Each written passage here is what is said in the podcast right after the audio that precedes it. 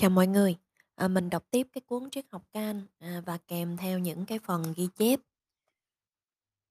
Nói chung là với một cái người mà mới à, đọc Kant mà đọc một cái cuốn sách à, có cái sự tổng lược rồi đó, thì à, hầu như cái ý nào tác giả ghi trong sách mình cũng thấy mình cần để ghi lại để mình nhớ hết trơn á.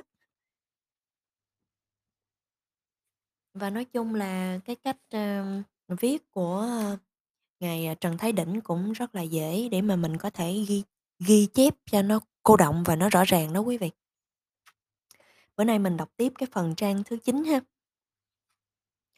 Ai cũng công nhận cuốn Phê bình lý trí thuần túy là một kỳ công vĩ đại của Kant và của tư tưởng nhân loại nói chung.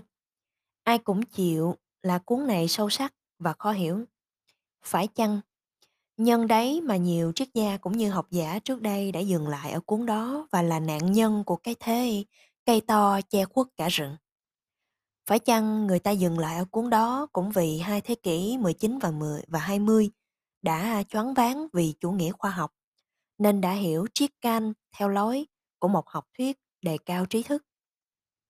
Dầu sao, cũng phải đợi những năm gần đây người ta mới nhận ra ý hướng của triết học can và phục hồi địa vị quan trọng cho cuốn phê bình lý trí thực hành.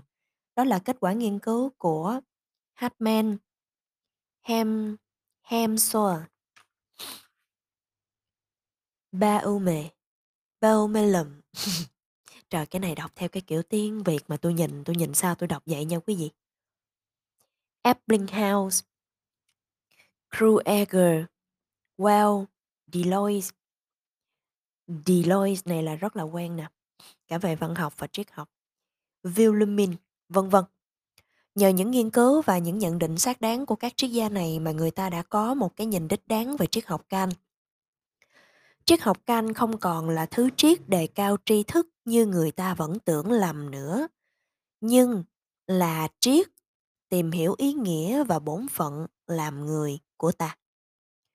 Đúng như Clark Ross đã viết, Kant đã thay thế triết học tri thức của Hy Lạp bằng triết học bổn phận của ông. Chỉ trong hướng đi này, nghĩa là chỉ khi nào người ta nhìn chung tất cả hệ thống của Kant với ba cuốn phê bình, người ta mới hy vọng tìm ra được ý nghĩa thật sự của triết học con người của Kant. Cuốn phê bình lý trí thuần túy không còn là một mảnh rời rạc hoặc một hệ thống đóng kín không dành chỗ nào cho hai cuốn phê bình kia. Nhưng trái lại, người ta sẽ thấy can là một kiến trúc sư tài tình và tỉ mỉ, đã xếp đặt ba cuốn phê bình căn bản của ông thành một tòa nhà kiên cố và tráng lệ, thực tế và nhân đạo. Cuốn phê bình lý trí thuần túy đã được viết để vạch giới hạn cho lý trí con người với mục đích là chứng tỏ cho con người biết không thể dùng tri thức khoa học là sản phẩm của kinh nghiệm để đạt tới những đối tượng của siêu hình học. Trái lại với nhiều người thường nghĩ, Kant không hề đề cao hoặc suy tôn khoa học. Ngược lại, ông chỉ nghiên cứu cặn kẽ về tri thức khoa học để rồi đưa ra nhận định cuối cùng. Tri thức khoa học là tri thức hiện tượng, cấu tạo bằng quan niệm và trực giác. Bởi vậy, tri thức này không thể vươn lên khỏi thế giới kinh nghiệm giác quan. Như vậy, không thể trở thành tri thức siêu hình học. Đã vậy, khoa siêu hình học không thể nuôi mãi cái hoài vọng trở thành một khoa học như kiểu của những khoa học thực nghiệm. Nó phải đi con đường riêng của nó, một con đường mà từ trước đến nay vẫn chưa bao giờ nghĩ tới. Con đường này chính là cuốn phê bình thứ hai, tức là phê bình lý trí thực hành sẽ vạch ra cho con người.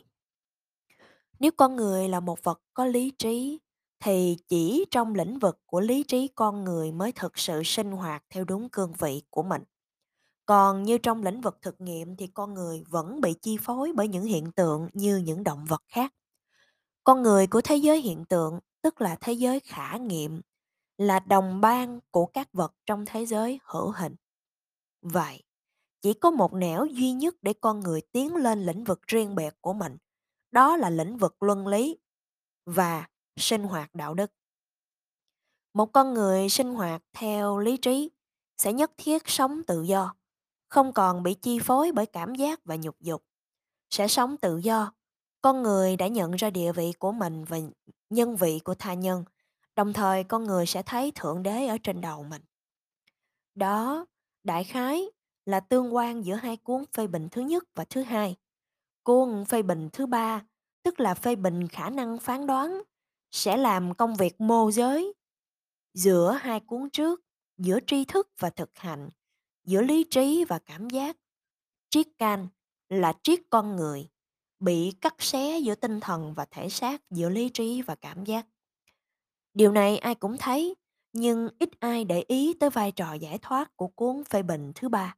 Trong đó, Can bàn tới vài hình thức văn hóa có khả năng giải thoát con người và dần dần giúp cho con người vươn lên khỏi những ràng buộc của giác quan, hồng tiến tới những thực tại siêu hình.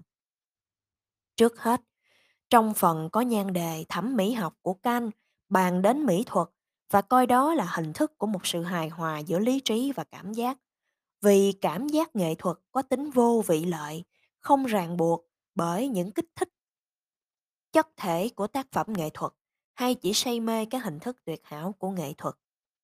Canh gọi thế là cảm giác được thanh tẩy để có thể liệt vào lĩnh vực lý trí.